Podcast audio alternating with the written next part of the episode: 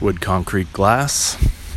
Recording uh, without my headphones this time. See how that uh, see if that makes any sort of difference to uh, to the recording process.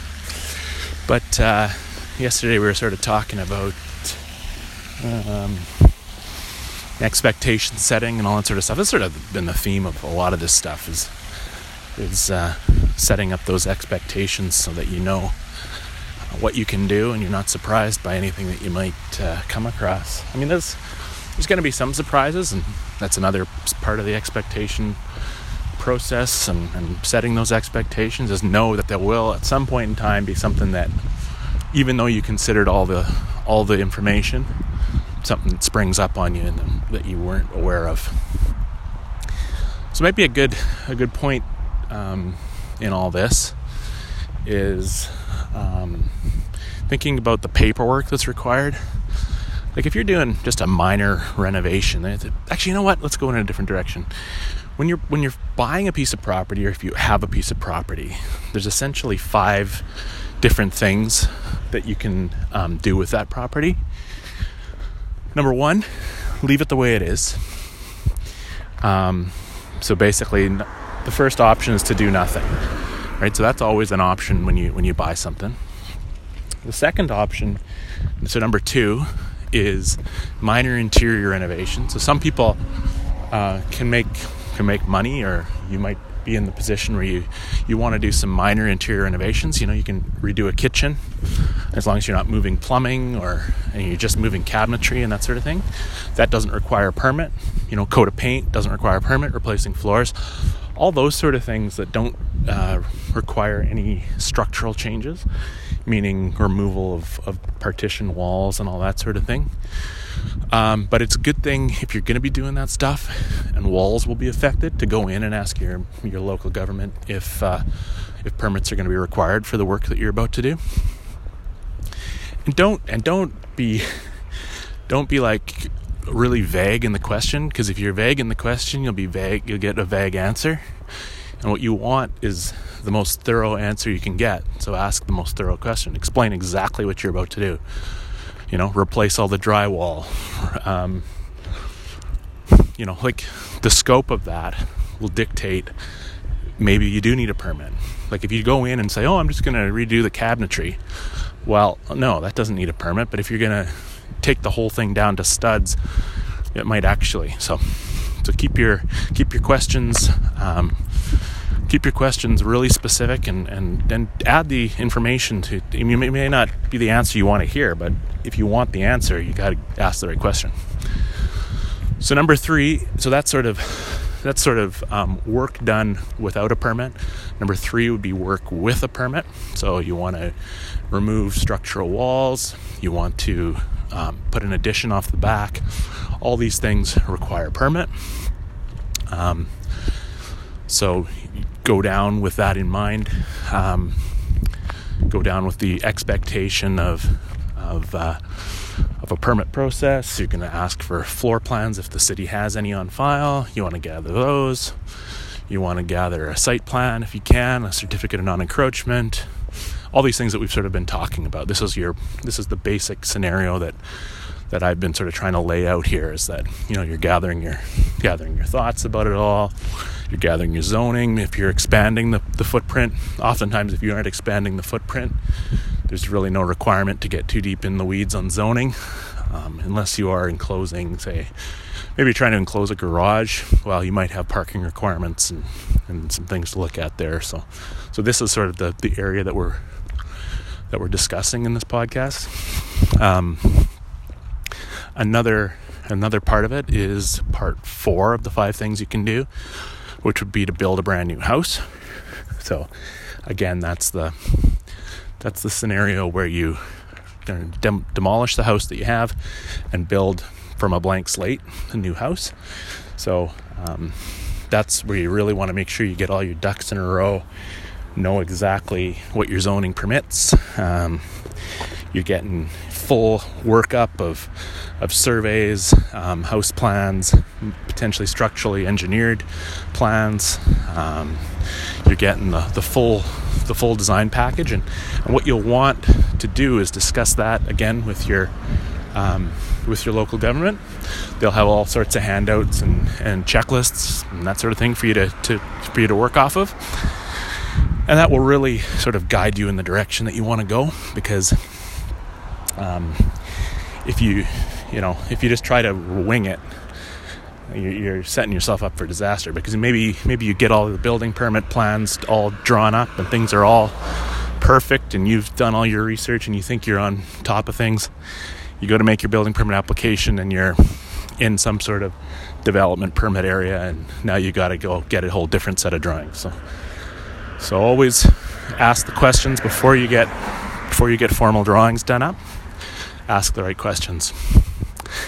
Uh, the fifth thing that you can do with a piece of property is repurpose it. So um, often so so you know we've sort of worked a gradient here right? So we've worked from do nothing to just do interior work that doesn't require a permit to permitted works to rebuild on the property in the existing way to maybe a better use of the property. So if you've got a large enough property that you could subdivide and you want to attempt to do that because you see higher value in having two houses or three houses as opposed to one house, that's a better use for your given situation.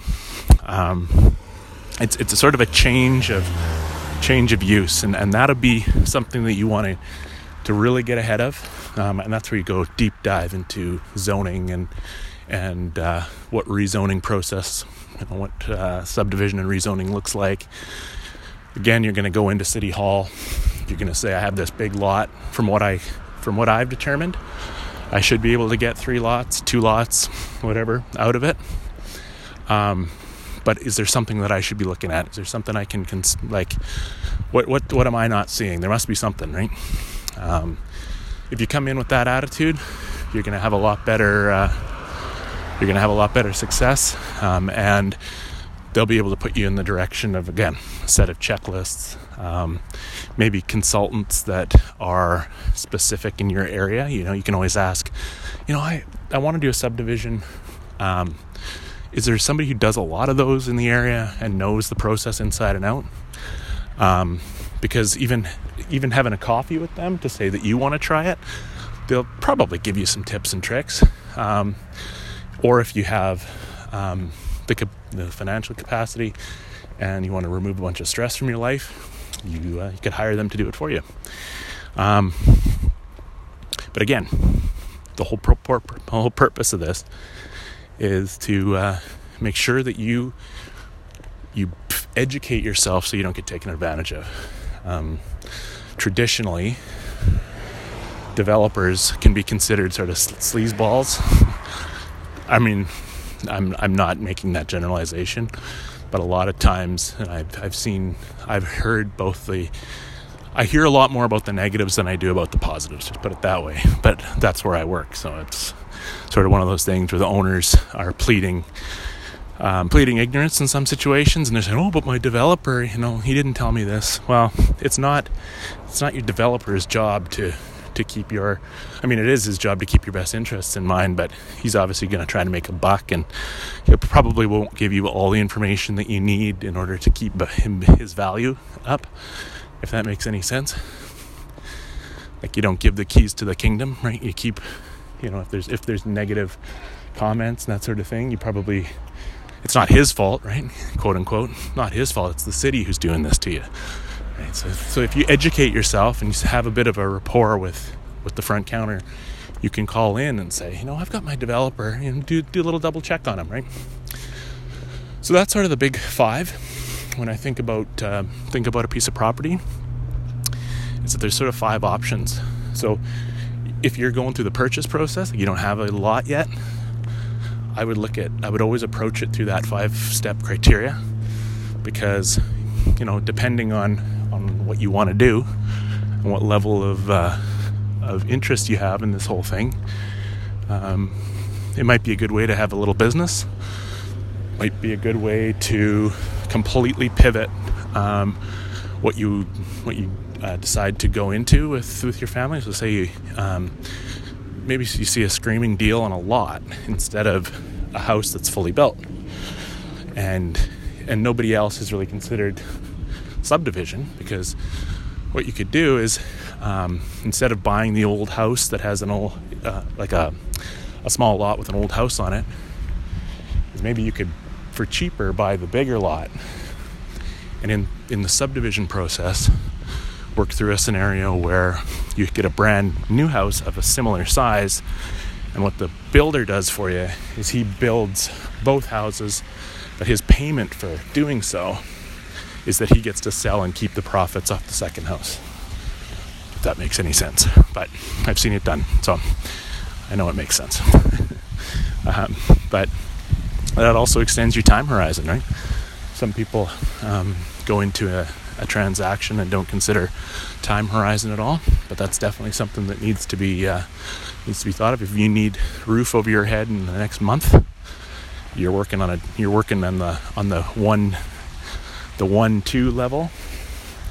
If you have a, a nice house already and you're looking for an investment or a way to make money, maybe you're looking at the three, four, five stage, right? Where where you have you don't have that immediacy. So that's the that's the big five we'll move on from there. Have a good one.